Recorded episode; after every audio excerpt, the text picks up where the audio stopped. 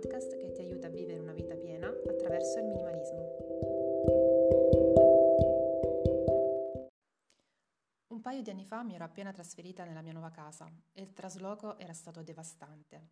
Per sei mesi ho avuto scatole e scatoloni di cose, vestiti e oggetti che non riuscivo a capire come avessero potuto prendere tanto sopravvento nella mia vita. Perché avevo comprato tutta quella roba? Proprio in quel periodo mi è capitato di vedere il documentario The Minimalist di Joshua Fields Milburn e Ryan Nicodemus. Sono sicura che se hai deciso di ascoltare questo podcast ne avrai sentito parlare.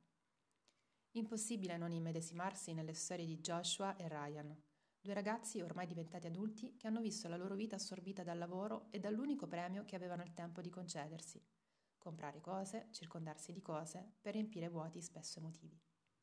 Ho provato un po' la stessa sensazione di fronte ai miei scatoloni, sapendo poi che per sei mesi anche più ero andata avanti con il contenuto di soli tre su venti, mi faceva capire quanto non avessi bisogno di tutta quella roba che mi opprimeva. E così, non in maniera drastica come i due minimalisti, ho iniziato a focalizzarmi sulle cose davvero essenziali e importanti per me, quelle che danno alla mia vita un significato e uno scopo. Nel giro di qualche mese mi ero liberata di circa il 70% del mio guardaroba.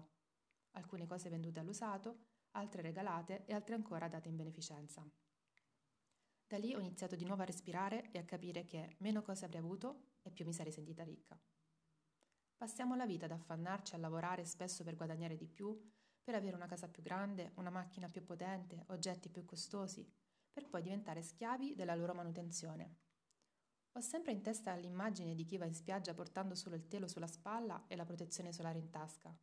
Un'idea di leggerezza e di essenzialità, ma anche di libertà, che ho sempre invidiato. Ho letto e mi sono informata molto nei mesi successivi per capire come diventare minimalista, ma ho scoperto che non esiste un unico modo di esserlo non devi necessariamente rinunciare ai tuoi mobili, ai libri o alle cose che ti piacciono. Al contrario, le cose che per te hanno un valore devono restare, ma puoi rinunciare al superfluo, a tutto ciò che non è funzionale alla tua vita. Il minimalismo è uno stato mentale, un approccio alla vita e non solo alle cose materiali. Ne parleremo insieme, puntata dopo puntata, nei prossimi podcast. Ti aspetto su The Visual.